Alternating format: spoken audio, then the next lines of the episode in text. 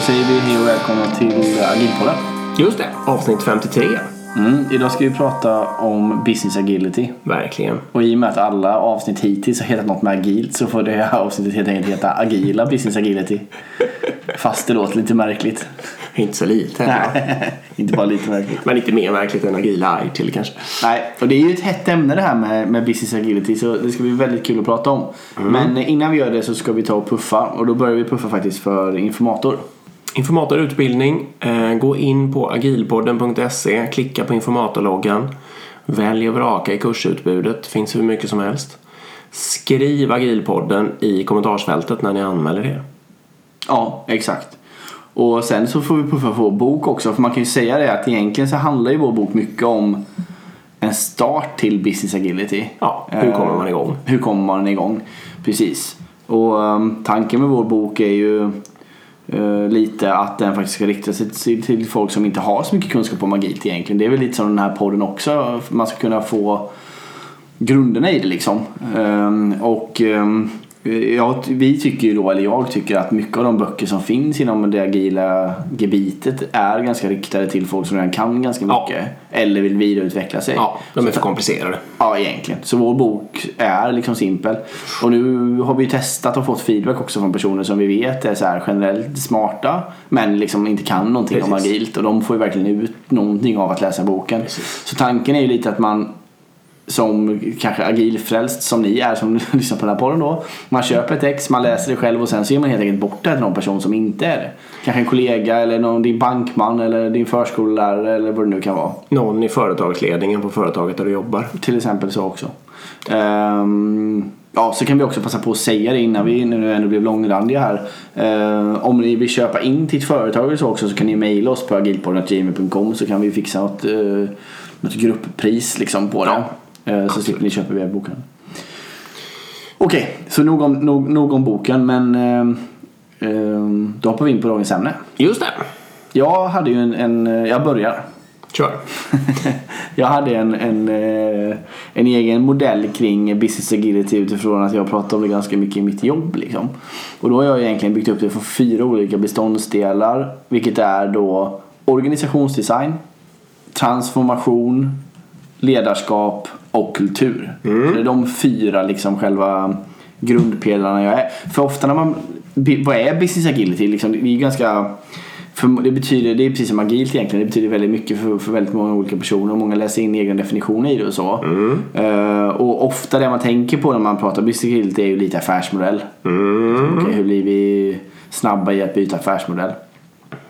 Det är i alla fall många som jag pratar med som uppfattar det mm. så. Och vi försöker ju bredda, eller jag försöker ju bredda det ja. begreppet lite då. Vi har tagit in olika perspektiv här. Inte bara organisationsdesign och transformation, utan även ledarskap och kultur. Sen har ju frasen business model agility också florerat för att röra till det hela så mycket som det någonsin går. Exakt. Så kan man säga. Men sen så, sen så du hade lite annan syn Exakt. på det. Ja. Så då för mig är det bara två av de här sakerna kan man säga då. Som Erik pratade om, och det är organisationsdesignen och sen så är det en del av transformationen. Det är liksom att kunna vara flexibel i både affärsmodell och behov är väl business agility för mig. Mm. Och det kräver en smart organisationsdesign. Men ja, vi körde ju en liten snabbis på Wiki där också, och eventuellt heter ju det som du kallade business agility kanske kallas agile enterprise också. Ja, precis. Alltså, speciellt den här led- om man, om man uh, har med ledarskap och kulturbiten så blir det agile enterprise. Ja. Sen, det här spelar ju verkligen ingen roll, för Nej. det här är bara någon form av, av liksom definitions uh, vad ska man säga, jippo eller definitionsdjungel. Men, men... Det, det spelar ju roll för er nu om ni ska gå hem och prata med olika människor. Alltså det, det är bra att vara väldigt medveten om att det kan bli väldigt rörigt. Eh, så därför är det bra att känna till de ja. här olika terminologierna. Så är det verkligen. Annars spelar det ingen roll. Precis. Men ska vi börja lite i, i det jag kallar för transformation då? Ja, um, sure. för, för då är vi fortfarande inom business agility-grejerna, så tar vi de andra utanför sen då. Um, nej, men då handlar det mycket om att liksom, trendmässigt så ser vi ju att omvärlden ändras bara he- snabbare och snabbare hela tiden, och det finns ju fantastiskt många exempel på det här liksom. Det, det är till exempel det här att Airbnb äger tjugo procent av hotellmarknaden i New York utan mm. att äga en enda fastighet. Mm. Uh, Uber äger också stor del av, av taxiverksamheten utan att mm. äga en enda bil. Hela världen, eller mycket stor del av världen. Och Alibaba står för en jättestor del av, av försäljning utan att äga en enda produkt. Mm. Och så vidare och så vidare. Och här kan man ju se då att affärsmodellerna, affärsmodellstrenden håller på att ändras egentligen. Ett är att det går från Um, att man äger det själv till att det är asset sharing. Mm. Jag kan inte svenska ordet för det, men att man delar på det helt enkelt mm. i någon mån. Uh, ja, precis. Uber är väl ett jättebra exempel på det. Mm. Ja, men det går ju mot mer distribution. Alltså att man snarare kontrollerar plattform och kommunikation istället för att äga eh, tillgångar och investeringar. Och så, så det går ju på något vis att tryck, vad ska man, det som centraliseras är ju plattform, information eh, och så vidare. Och det som decentraliseras är ju ägare och ansvar för fysiska grejer. Till ja. exempel taxibilen eller något sånt där. Eller, eller lägenheten liksom. Uh, och det är väl inte, gäller väl inte i, överallt så, men som generella globala trender så verkar ju det definitivt gälla. Precis, och de kommer ju snabbt också, de här bolagen som har de här nya affärsmodellerna. Mm. uh, och många gånger så kommer de liksom, de tar ganska stor marknadsandel ganska fort. Mm. Det är väl också just det här att på, i, i, i mer traditionell värld så är det ju många bolag och industribolag som har haft mer eller mindre samma affärsmodell i hundra år och kunnat leva på att insteget är för stort och det är väldigt svårt att liksom komma in i den mm. och ta del av mm. den affärsmodellen, men medan här kommer det bolag och kommer från en helt annan vinkel och bara ta tjugo procent helt plötsligt. Mm. Så det är väl trenden. Så precis, så det går snabbare och snabbare och då måste vi hitta ett sätt att, att, att kunna anpassa ett bolag efter behov eller efter förändring. Mm. Eller hur? Mm. Och det är väl själva liksom kärnan i business agility idag. Uh, och just precis i transformation då så lägger jag just det här med hur, hur säkerställer man att ett företag kan snabbt ställa om till de här olika sakerna. Mm.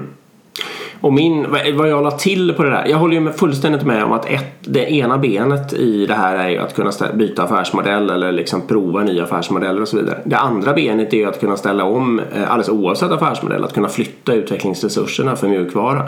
Mm. Så att man märker att det ena området blir mycket viktigare än det andra, så ska man kunna flytta alla människor. Eller och det gäller ju egentligen inte bara mjukvara, utan det gäller ju liksom all personal. Ja, sant. Helt mm. sant. Men det blir så tydligt på mjukvara, för där finns det också en rimlig chans att med korta uppstartstider och så vidare lära sig något nytt och ta tag i någon ny grej. Det, ofta är det den sortens människor som jobbar med mjukvara och sådär.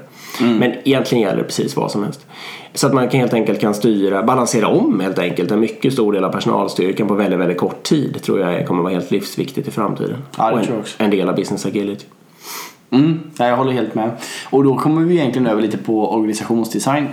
Mm. Ehm, och det som är intressant är idag är att många organisationer eh, är ju funktionsorganiserade. Mm. Men väldigt många väldigt många är funktionsorganiserade, och det gör man utifrån ett resursoptimeringsperspektiv. Mm. Och problemet är bara att värdet skapas ofta tvärfunktionellt. Man gör det, alltså du har ju rätt att det blir resursoptimering av det. Mm. Men ofta uppstår det ur någon slags kompetensperspektiv. Mycket bra. Du är duktig på lalala ekonomi, så därför får du bygga en ekonomi. Först är du själv, och sen så växer företaget, och då får du bygga en ekonomiavdelning, och där kan du anställa ekonomer och så vidare. För säkerställa kompetens. Exakt. Ja. Och det är ju liksom, det är mänskligt att bete sig på det viset, ja, även om vi råkar veta att det är dumt. Ja. Mm. Nej, verkligen. Och jag menar Um... för att om man, förlåt, om man uttrycker det som att eh, man gör det bara för att resursoptimera istället för flödesoptimera, då är, antyder man att folk är dumma i huvudet. Ja, men det, är, det är snarare så att det är en fälla som man bara glider in i utan ja, att man reflekterar. Nej, men precis, exakt.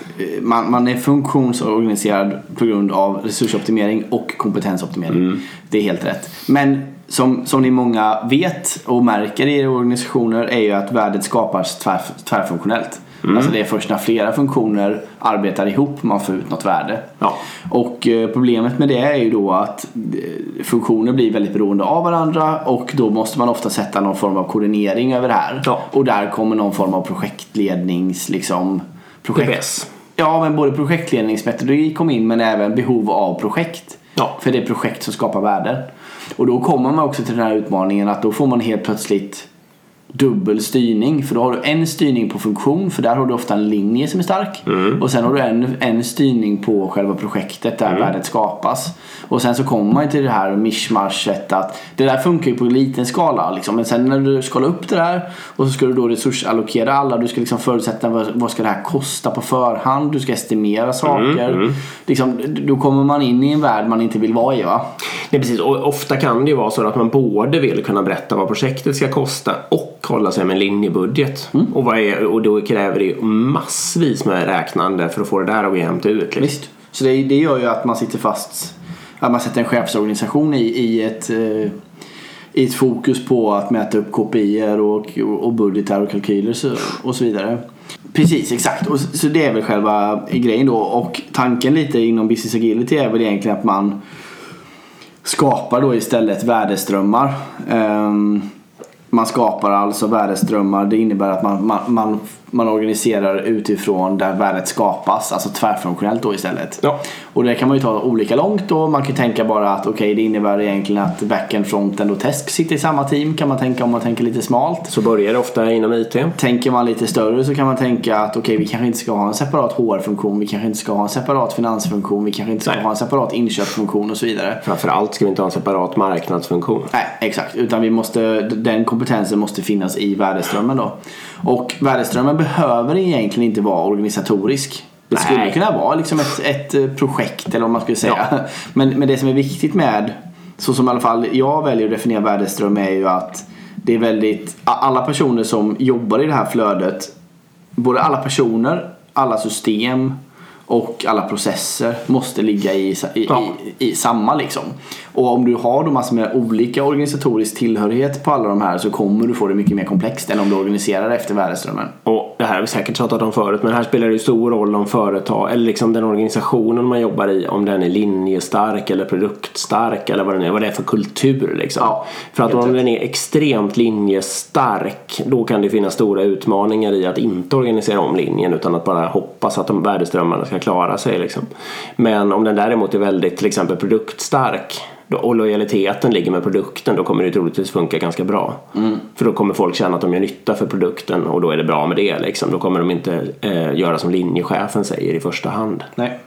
Och här kan man ju säga då, men det här låter precis som att ni vill organisera er på hur projekten är liksom. Ja. Och det är väl lite sant också. Men man vill ha det teamorganiserat och eh, inte tillfälligt utan kontinuerligt, eller liksom, det kan ju självklart ändra sig långsamt genom tiden, men man vill ju inte att det ska ändras om, alltså att projektet ska kasta resultatet över muren till någon gammal linje som Nej. levde bakom muren och så vidare. Exakt, och sen är det ytterligare två grejer tycker jag, och det är ju att man vill, vi vill ha en styrning på det. Mm. För så är det inte i projekt- och linjeorganisationen. Oftast inte. Det är dubbla, dubbelstyrt. Ehm... Och sen är det en sak till. Vad var det då? Jo, exakt. Sen är det, det, det, den andra saken är då att man, man, alla, man jobbar heltid i sin värdeström. Jag menar, i projektorganisation så blir det väldigt ofta så att ja, men femton procent i det projektet, tjugo procent ja, där, fyrtio procent precis. där och femton procent allokering och det. Det finns ju olika i och för sig. Men det många finns olika. Projektorganisationer ja. tenderar att bli så. Ja. Det blir ofta så. Så, att. Uh, så det, det är ändå en stor skillnad då. Uh, sen... Om vi går in ytterligare lite på värde, jag tycker det är fantastiskt spännande med de här värdeströmmarna. Och um, om, man, om man pratar om några förutsättningar egentligen med värdeströmmar, är ju att jag tycker då att egentligen ska varje, var, var, varje värdeström i enklaste fallet var, kunna vara ett eget företag. Alltså det ska mm. kunna, man ska förstå vad det finns för kostnader, och man ska förstå hur man tjänar mm. pengar.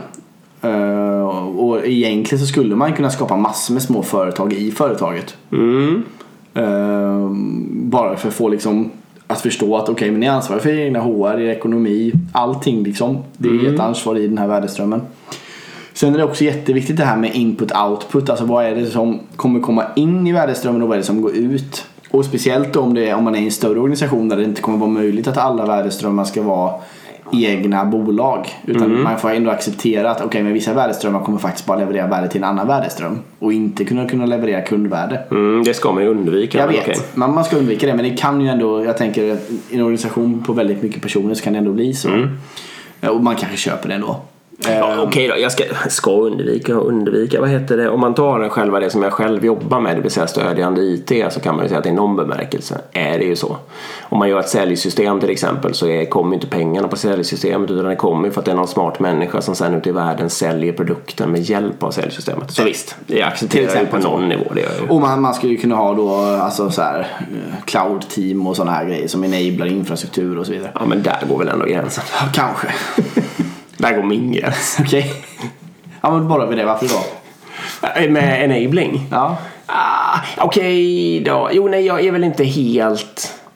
Men det finns ju en enabling-sjuka på något sätt. Liksom, att eh, så fort en fråga inte löser sig av sig självt, bara tjopp, tjopp, så, så ska man tillsätta någon stabsfunktion som, som smörjer den. Liksom. Mm. Eh, för att det känns bra för i någon sån här trygghet. Så den ska hålla i den här stabsfunktionen. Och du får en ansvarig chef och du får ja, en plan exakt. Och så vidare. Mm. Mm. Massa, exakt. Men det är klart att det är någon, vad ska man säga, den sortens stabsfunktioner som på riktigt kan, alltså som folk, eh, vad heter det, som gör det lätt att göra rätt. Och som liksom blir efterfrågad och som folk vill ha hjälp av, äh, det kan jag väl acceptera. Mm. eh, och cloud enabling kan jag väl acceptera på den där nivån liksom, att, att det är schysst om någon annan än mitt utvecklingsteam kan fixa en integration med A D och såna här saker som man kan logga in, att inte alla gör sin egen inloggningslösning. Alltså jag håller med om att det finns någon slags nivå när jag stöder idén. Ja, det gör jag. Ja, vi kan gå in på, på, på centralisering, decentraliseringen, för jag, jag har tänkt på en grej här senaste dagarna som jag inte tror jag pratat med dig om faktiskt. Kör. Uh, jag ska bara säga, det, det brukar vara rätt roligt för vi kan sitta och podda så här en kväll och sen så ringer vi typ sju eller åtta nästa morgon och så kan vi liksom fortsätta prata i fyra timmar till fast vi har suttit och pratat om ett ämne. Uh, och sen så blir det så ibland att vi inte har pratat på några dagar och då bunkrar man ja, massor med saker. Ja, exakt. Jo, men jag tänker så här, för och det är lite avstickare, men det har ändå med organisationsdesign att göra, så, så det, ni får ursäkta oss i, med kopplingen till business agility då. Uh, jag tänker att det, man ska inte centralisera statiskt. Det är det största problemet. Utan jag tänker att, för det, det finns ju väldigt, ibland finns det ju väldigt starka skäl att centralisera någonting och att ens decentralisera saker. Men det som är problemet är att vi gör det statiskt ofta. Ja. Alltså vi bestämmer oss för nu ska ja, vi centralisera ja. Så här. Och sen mm. är det så. Mm. Och jag tycker istället att borde man inte hitta en modell där man kanske varje kvartal eller varje halvår bestämmer, nu centraliserar vi det här och nu decentraliserar vi det här. Men är det inte lite så kompetensnätverk ofta arbetar? Jo.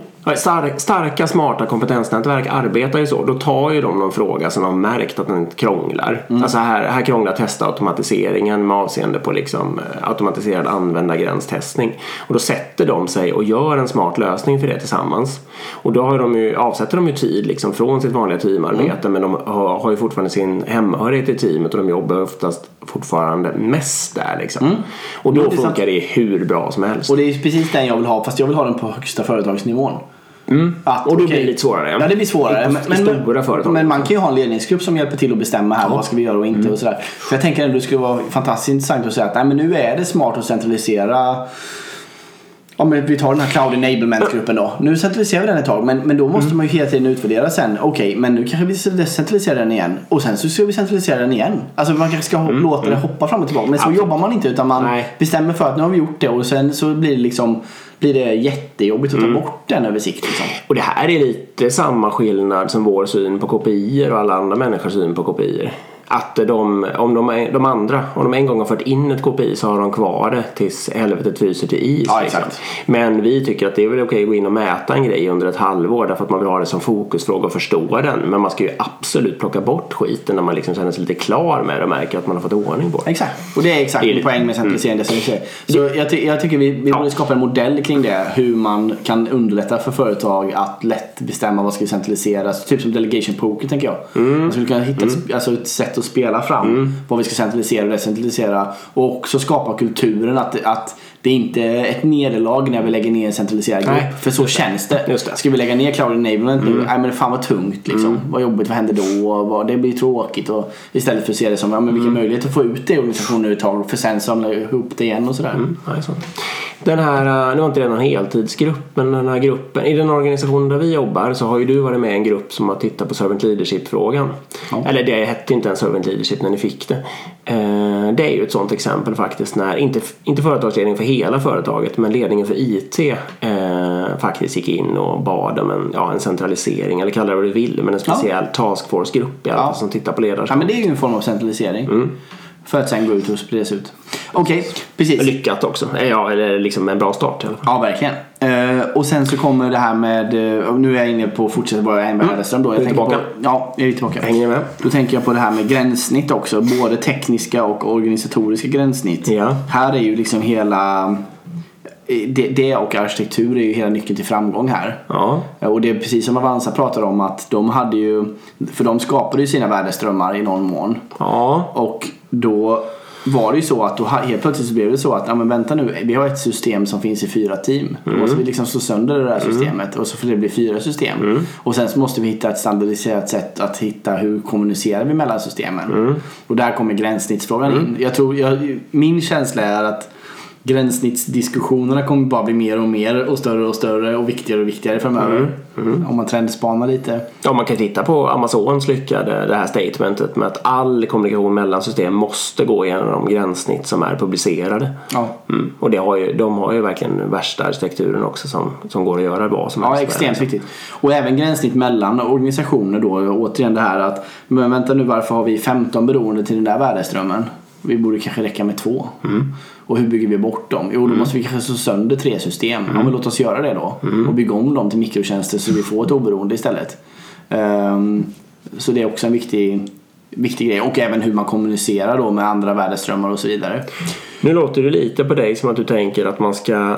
Ja, det finns ju någon lag som säger att organisation och arkitektur följer varandra. Ja. Nu vet man. Och det låter ju lite som att du tänker att man ska försöka ta tag i organisation och göra värdeström av det. Och sen abs- absolut inte vara rädd för att låta arkitekturen följa, utan snarare peppa för det. Exakt, jag vill, jag vill upp- det är det som är din... Exakt, jag vill uppmuntra till att arkitekturen ska följa, ska följa organisationen. Mm. Jag tror det skulle vara jättegynnsamt. Det är värt att lägga tid på att bygga om och refakturera ja. för att få det att bli så. Precis. Det jag tror det. Jag, ja, jag, jag håller med dig. Och det, det där jag har vi ju då, inte tänkt på det så. Som, nej, precis, nej. Jag håller med dig. För med Avanza där, just att de går ifrån...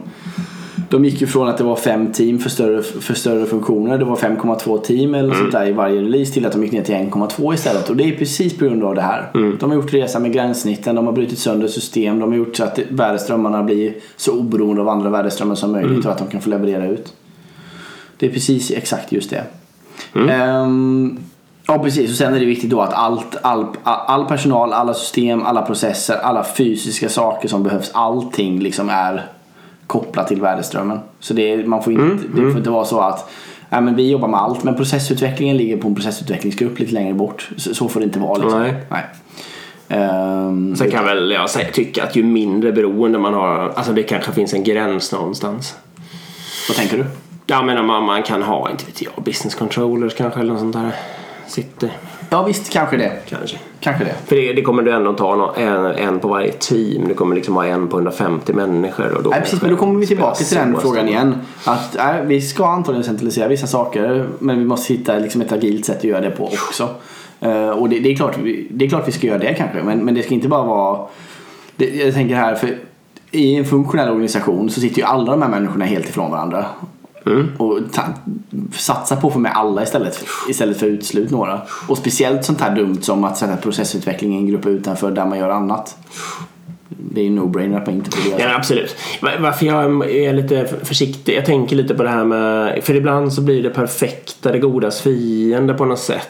Ibland så börjar man få såna här, om man tittar, om man hoppar ner på vanligt team och tar det som exempel bara, så hamnar det ibland så här, ja men vi behöver ju en D B A en gång varannan vecka också, eller liksom en gång i månaden. Mm. Ja, då måste vi ha den på teamet, och det, och det kan vi ju inte ha, för det, den jobbar ju bara två procent liksom. Och så fastnar hela diskussionen där, och då är det bättre att ha en gammal organisation. Mm. Och då försöker jag liksom säga att nej men okej, försök att få det nittio procent rätt och kom igång, och så märker man väl de där små sakerna kan man lösa allt eftersom liksom. Ja. Absolut. Så det inte liksom det hänger på dem. Ja. Men det som är viktigt med controllers till exempel. Nej, precis. Det som är viktigt med eh, organisationsdesign, och, och sen har vi en end-to-end diskussion också. Mm. Men men eh, ta den. Okej, okay, men men det är ju lite det här som... Vad är det för något? Jag, jag har fastnat i så många end-to-end diskussioner här så jag vågar knappt uttala mig längre, men eh, ska jag loss, ska jag spela? Nej, men jag tänker att det handlar precis som vi sa det här i början med, att man skulle kunna se det som ett eget företag. eller hur? Man ska ha en trend, alltså ja. från idé från idé till att man drar in pengar på det. Ja. Det är liksom hela värdekedjan. Mm, mm, hela, ja, precis, exakt. Det är värdekedjan. Man brukar säga en, eller den definitionen som jag ofta tänker i alla fall, jag vet inte om den är rätt eller fel, men det är någonting som någon kan tänka sig betala pengar för. Mm. Men det är ju lite samma sak. Ja, det är lite, precis. Men, men det behöver inte vara, vad ska man säga, det behöver inte vara leva standalone. Det gör det ofta inte heller. Nej. Om man tar musikföretaget med gröna loggan, så är det så att ingen är beredd att betala för bara en sökfunktion kanske. Nej. Eller så att säga, utan innehåll et cetera. Men däremot är man ju beredd på, för att betala lite mer för en lite bättre sökfunktion liksom, på något sätt. Precis. Eh, Nej, men det hänger ju så, exakt. Kalla det vad du vill, och det man kan, jag håller helt med att det är ett bra tankesätt att tänka i egna företag, men man kan nog de, alltså tänka sig att de skulle behöva vara ganska starkt partnerskap med andra företag som kompletterade varandra för att liksom, ja, det kan ju vara dotterbolag i en koncern och så vidare, eller vad kan ja. Ja, tänk som man vill liksom. Exakt. Men, men det är ju också det här med att man vill få alla så nära slutkund som möjligt, och man vill kunna få den feedbacken in i sin värdeström. För levererar man bara till en annan värdeström och så vet man inte riktigt vad det tar vägen och sådär, så det är ju svårt att driva mm. ett engagemang och en förståelse absolut. För vad det är som skapar kundvärde.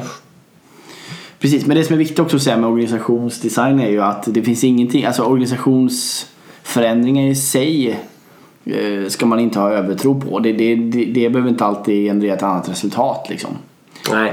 Det, det är viktigt att säga. Och det genererar ju rätt mycket oreda också, ja, det när man gör. Det gör det verkligen. Och sen är det ju så, jag menar, man kan ju köra igång en värdeström imorgon utan att göra en organisatorisk förändring. Precis. Det, det, det går absolut att göra. Och då går det fortare att experimentera också. Mm, exakt. Och sen, man behöver inte göra hela företaget till värdeströmmar på en enda gång. Utan man, man kan ju försöka hitta, identifiera, okej, okay, vad skulle kunna finnas för värdeströmmar i mitt bolag, eller vad skulle kunna finnas på min arbetsplats? Finns det något område som är mer självklart, mm. som är lättare, som är mindre, som är mm. smalare, som är tydligare, alla förstår och så vidare. Börja ja, med testa med den. Mm. Börja med den. Du lär ju sig hela organisationen massor liksom. Exakt, och sen så kan man ju bara säga det att allt annat är precis exakt som det brukar vara, det är helt traditionellt, och sen så testar vi med den och så märker vi, ja, gav det här effekt, var det roligare att jobba i den här värdeströmmen, eller fick vi ut snabbare saker, kortade vi ledtiden och så vidare.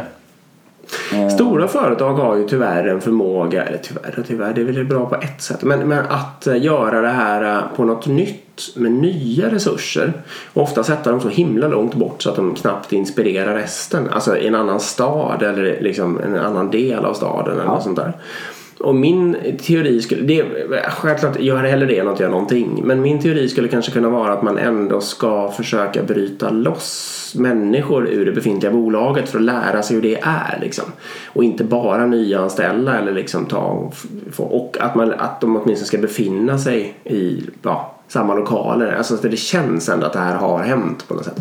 Och det där är superintressant, det där är en fråga jag har funderat på väldigt mycket också, det är just att För, för vi, vi, som vi argumenterar nu, så det är ju samma sak med agila resan och så, man, man säger det, ja, men börja någonstans i organisationen, börja med några team och få dem att funka, mm. och, och sen så kommer ju det liksom, om man får vi en del att funka så är det ju stor sannolikhet att de andra mm. ser och så händer det, men det, det är inte sant. Det, det blir ju inte det är, alltså i teorin så blir det ju så, men i, i verkligheten så blir det ju inte så. Inte så mycket som man skulle vilja förstås, men lite. Det är inte så bara så att en, om, en, om en del går skitbra och de liksom får upp en agil resa och det bara händer saker och verksamheten är nöjd och allting. Det är inte så att de andra går dit och bara, gud vad intressant det här ska vi ta efter. Inte, inte per automatik. Det händer liksom inte, utan det nej. Men det får ju en lite, det blir snarare lite tvärtom att de ja, är jobbiga de där borta. De är ja. jobbiga, ja. ja. Ja, men antingen stoppar folk huvudet i sanden. Men det är ju också en del människor som blir nyfikna och kommer och frågar och besöker. Nej, men okej, det är, men, lite, men, det är lite både och. Ja, exakt. Och jag tror, jag tror man, eller teoretiskt, i alla fall jag, jag har haft en övertro på det innan, att bara, ja, men vi kör bara på en del, då kommer allt annat ordna sig, det kommer falla på plats. Mm, nej, se, nej, det, nej, det gör det ju inte. Ja, det med det. Men, men min erfarenhet är nu efter flera år att det händer ingenting på de andra delarna. Nej, men om, du tänker, om vi hoppar till det företaget där vi eh, jobbar, och så tänker du det gamla säljsystemet som vi gjorde, det har ändå inspirerat väldigt många människor, och så jämför du det med den här logistiklösningen som är utvecklad fyrtio kilometer bort på, i närtid, den inspirerar ju, där inspirerar ju inte arbetssätt och sånt alls. Nej. Kanske att folk blir lite inspirerade av att den gick att göra, men det är ju ingen som åker dit och besöker, eller liksom, det sprider ju sig inte. Nej. Så på något vis, och sen funkar det ju mycket, mycket sämre än vad man någonsin skulle vilja, men den, den, den utvecklingen som vi gjorde då har ju ändå inspirerat, det måste ja, man ju ändå säga. Jo. Så att du får ju hålla nej, med men om det är inte alltid inget. Nej, men det, jag säger, det hjälper lite. Det gör det, det håller jag med om. Uh, så det är inte alltid inget, men, men uh, jag bara... Jag bara vill föra tanken på att det kanske inte har exakt den stora effekt man, man tror att det har. Mm. Mm, um, nej, helt sant. Okej, okay. Helt sant. Bra, då har vi gått igenom lite affärsmodells mm. liksom, grunderna och organisationsdesignsgrunderna. Och nu då, enligt liksom, Wikipedias definition, så har vi pratat business agility mm. egentligen, eller hur? Och min. Och det är din, liksom. Sen går vi in på min definition. Ja. Nej, jag måste ändra Wikipedia, jag känner. Det kan du faktiskt det, göra. Det är med risken att någon kommer ändå tillbaka. Det måste ju vara så att jag har rätt i Wikipedia. Nej, men det jag vill koppla på här, och det kan man väl säga, det är med det här Agile Enterprise också. Jag, jag, jag tror att det är en nyckel för att få det här att fungera också. Um, och det är ju då själva liksom ett ledarskap och två kulturbitarna. Mm. Om vi tar kulturbitarna först, så är det ju mm. bara rakt av agilt som jag mm. tänker.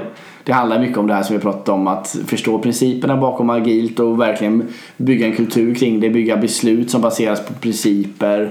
Mm. Ja, hela den biten. Och här mm. kan man ju också spela på lean-saker, mm.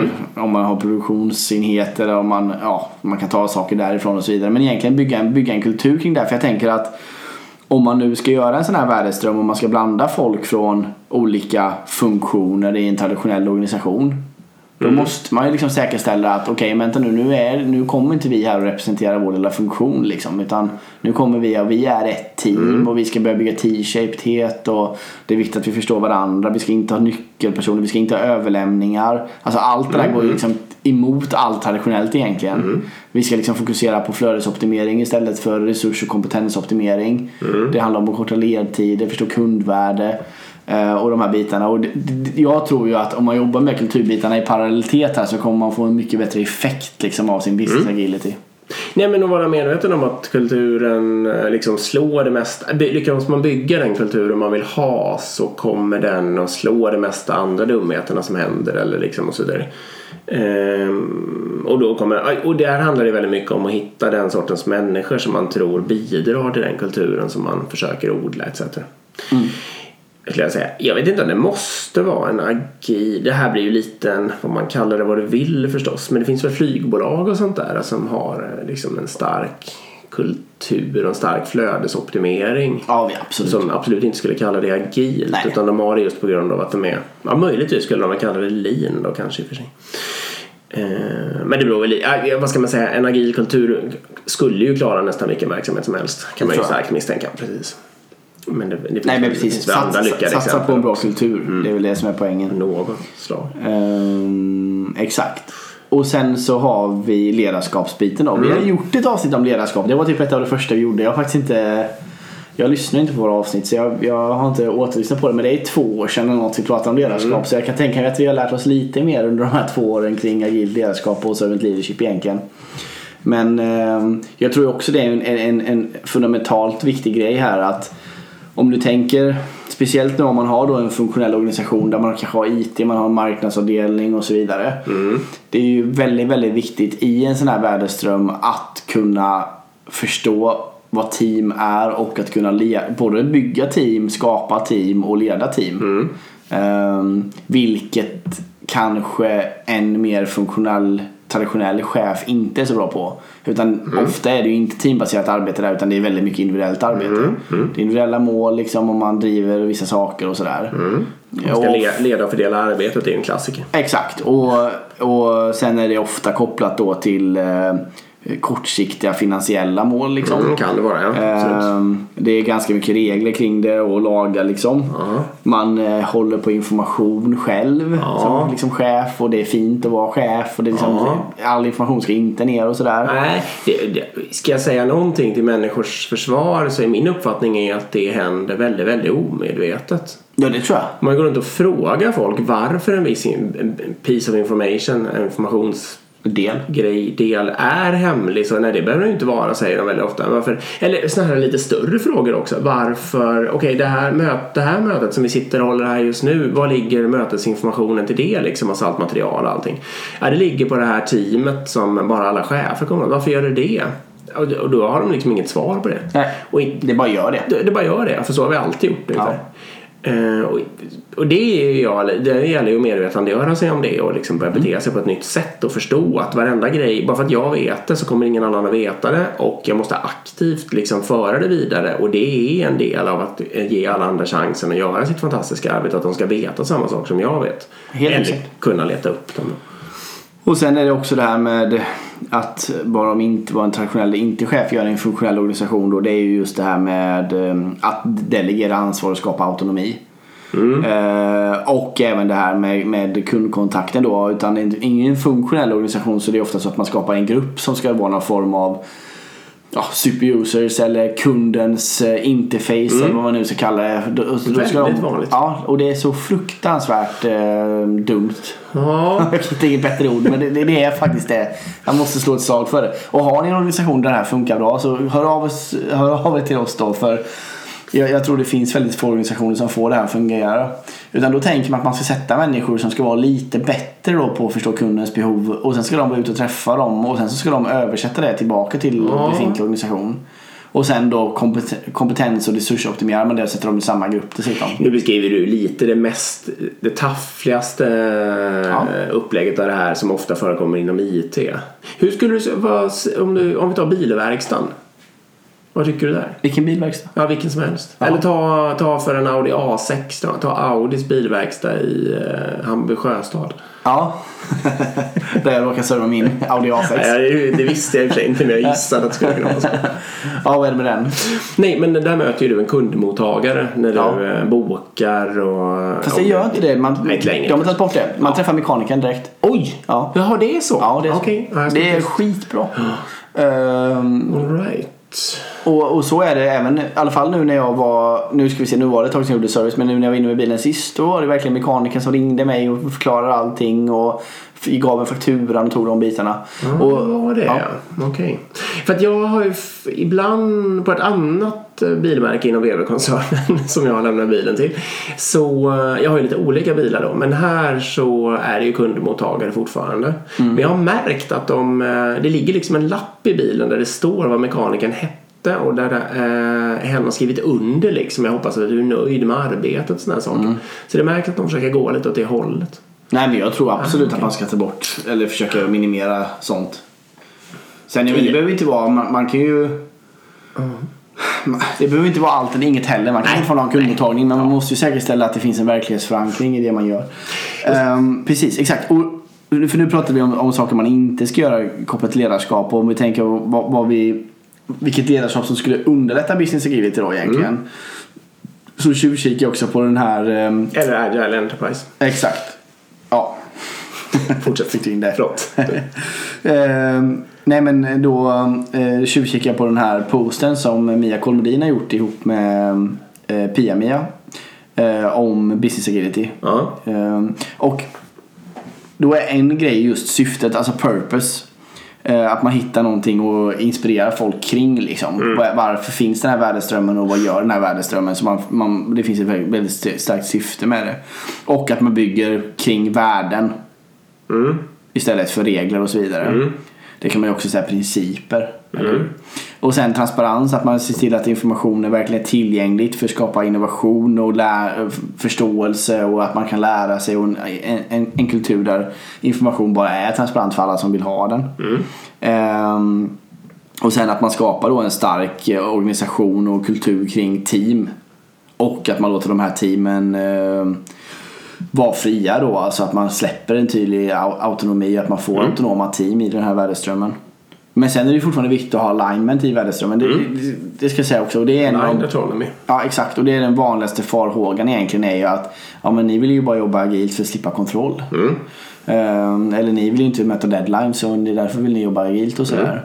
Och um, eh, många tror ju att bara för att man inte jobbar agilt så släpper man på, eller om man är servant leader så släpper man på autonomi och bara mm. låter allting ske helt kontrollöst. Så är det ju inte alls.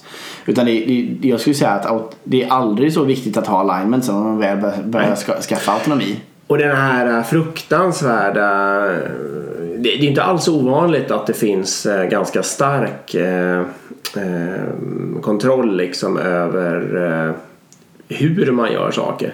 Men att eh, det är ganska autonomt vad man ska göra. Liksom. Alltså den, den helt värdelösa tvärtom-varianten på det här.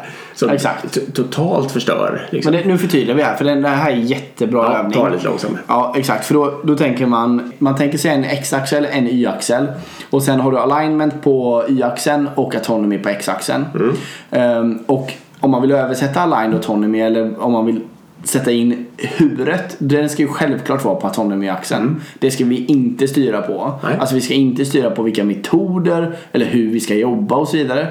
Nej. Det ska vi inte styra på, utan det ska vi låta vara helt fritt. Liksom. Det ska tryckas så långt ner i organisationen som det går. Absolut. Och avgöras av de människorna som utför arbetet. Ja, mm. Det finns liksom ingen annan anledning. Och det, så är det ju tyvärr väldigt sällan i organisationer. Utan mm. det är ofta väldigt det man ja. faktiskt styr på eller har alignment på. Processkontor och sånt där, det är ja. dina favoriter. Ja, exakt. Processkontor, men även i det här med tidrapporteringar ja. och alla de här organisatoriska sakerna som många företag gör är ju att styra på hur mm. ska vi göra saker. Mm.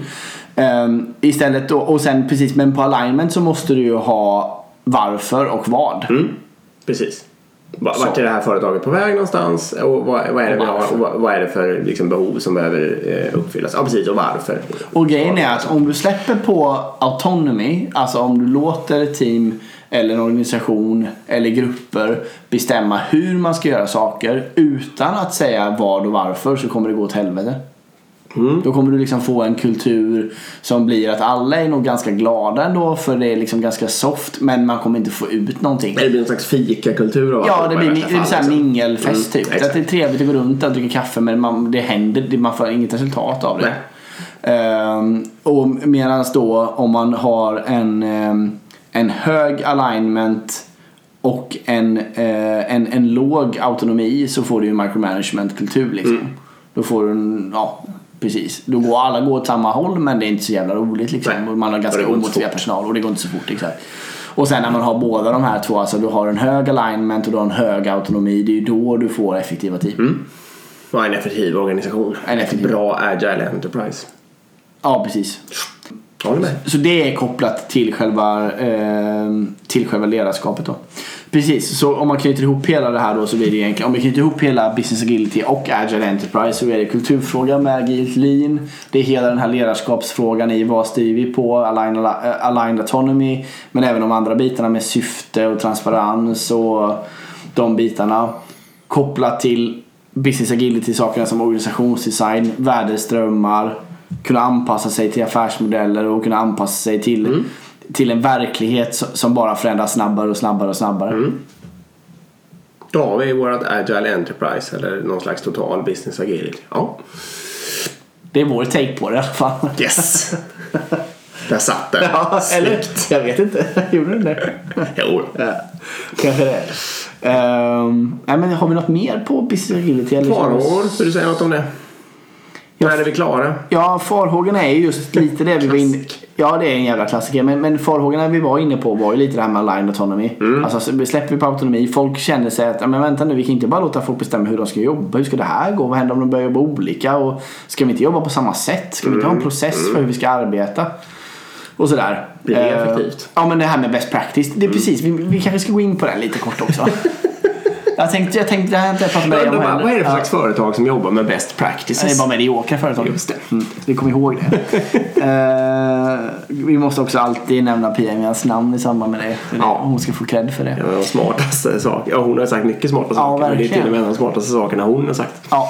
Nej, men grejen är så här att jag tror det finns en förkärlek hos många människor att tänka att best practice måste vara det bästa sättet att göra saker på mm. i en distribuerad organisation. Alltså så här, men vänta, vi har en grupp som gör någonting jävligt bra och sen har vi massor med grupper som inte fungerar. Då måste vi ta den grejen från den här gruppen som fungerar bra och sätta på de andra grupperna. Mm. Och sen så ska vi ha liksom någon form av normal situation, eller vi ska ha ett standardiserat arbetssätt mm. eller en process och sådär. Um, och sen så får det liksom i någon mån kanske utvecklas eller förbättras lite då liksom, men helst taktat då mm. mellan alla de här grupperna sådär. Um, och det där tror ju inte jag på. Jag, jag, jag, jag tror inte alls på det. Jag tror, det är, jag tror att det är helt fel väg att gå. Jag tror det är mycket, mycket bättre att säga att nej, alla får jobba precis hur de vill istället. Men vi måste stärka vad och varför då. Mm. Jag kan väl i och för sig, jag menar, om vi hoppar till en ifrån en agil kontext och hoppar till en mer lean kontext, så är det klart att jag accepterar ju att det finns, kalla det vad du vill, men att det finns en, en arbetsbeskrivning som gör att eh, kvällsskiftet jobbar med samma verktyg och moment som dagskiftet liksom. Så jag vill ju inte dra det, om du vill kalla det för best practice är det väl okej. Bara de där människorna sen tillsammans kan förändra och förbättra den liksom. Och jag kan väl också acceptera så att om man skruvar ihop saker på olika ställen i världen att man försöker göra det på ett liknande sätt. Ja. Eh, men... men dock då väldigt, väldigt viktigt att förstå om det finns kulturella eller andra geografiska saker som på riktigt skiljer, så måste man ju vara beredd att anpassa i förhållande till dem liksom. Man får inte tvinga in det sättet som var smart i, i Paris liksom, någonstans i, långt bort i Asien bara för att och så vidare. Men eh, nej, annars håller jag med dig. Om det där är en mer, mer kunskapsintensiv komplex grej eh, med stora osäkerheter, så håller jag ju helt med dig. Då är det ju nästan ogörligt att hålla på med sånt där. Ja. Precis.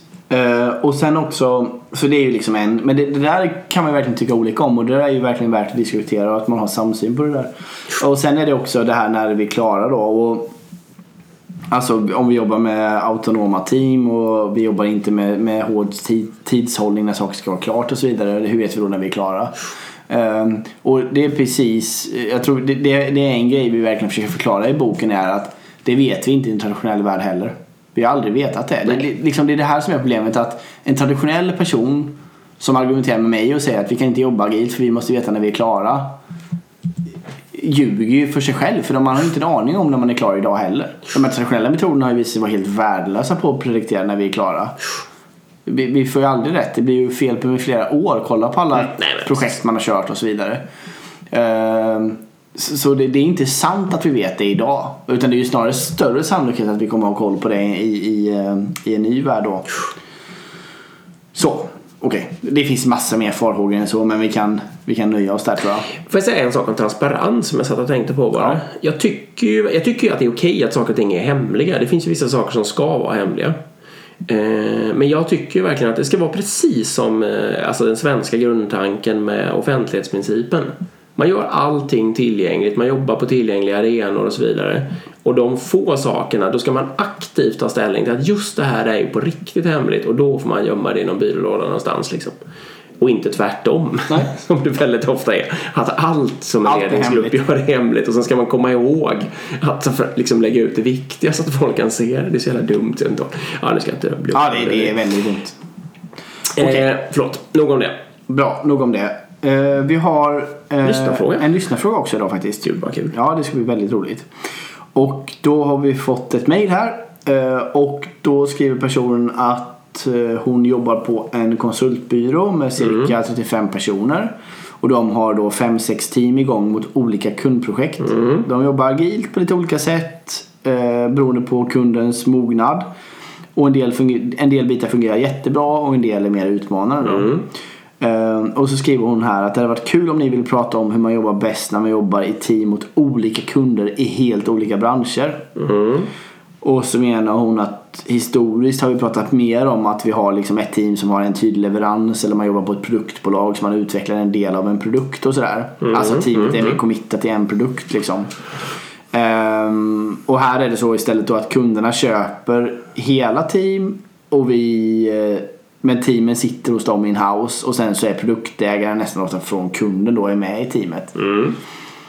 Så det är väl frågan då egentligen, hur hanterar man en sån situation? Ja, det, det, det, var ju, det var lite dubbla budskap där, om det var om, om en, en kund på riktigt köper ett helt team i minst liksom någonting, ett kvartal, då är det väl inget problem. Egentligen inte. Då hamnar, okej okay, visst, då kan det vara så att ena team A sitter och jobbar åt en bank, team B jobbar åt en offshore oljeraffinaderi liksom, eller oljerigg. Och, men det är väl inte egentligen någon det, nej, du borde inte ha några så. Du borde inte ha några beroende mellan teamen i den världen. Nej, det har man ju inte då. Så och då då får man bara köra teamen, alltså ja, de får fika om de vill tillsammans, ja, exakt. Men, liksom, och bara gilla varandra, men det Man, man kan inte bygga en större organisation som förstår vad alla gör då, kanske kortsiktigt. Nej, och det kanske inte är men, viktigt heller. Nej, det kanske inte är viktigt.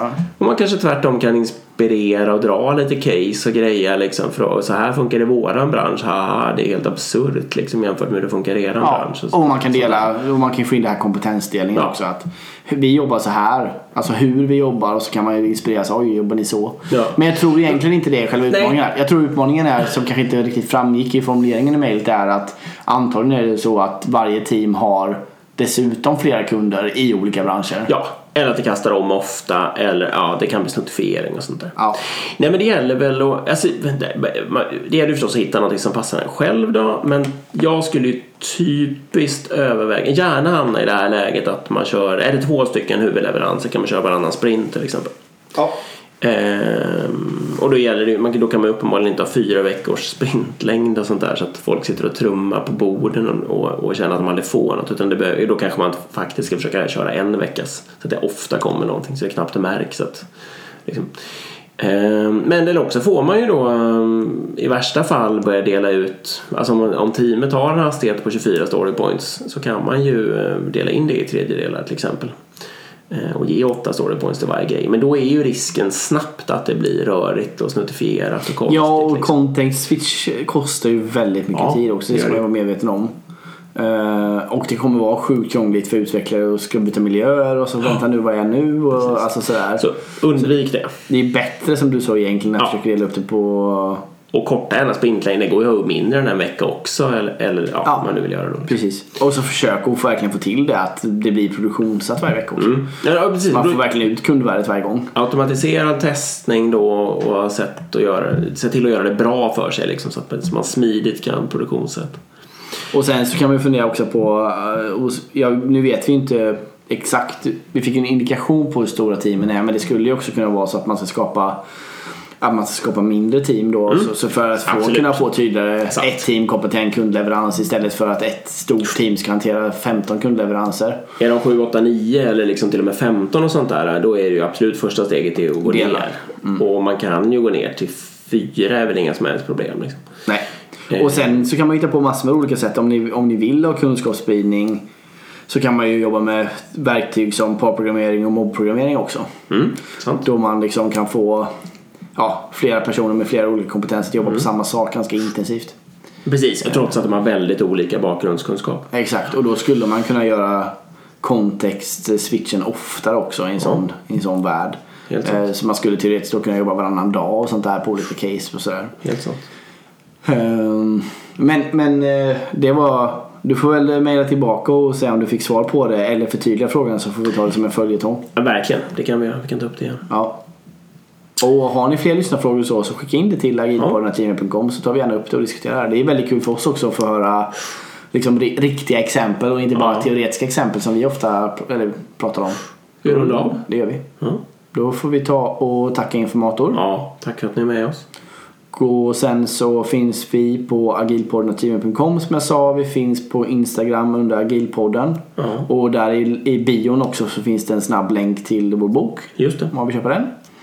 Um, och så får vi helt enkelt tacka för att ni lyssnar då. Tack till alla. mm. Hej. Vi hörs, hej.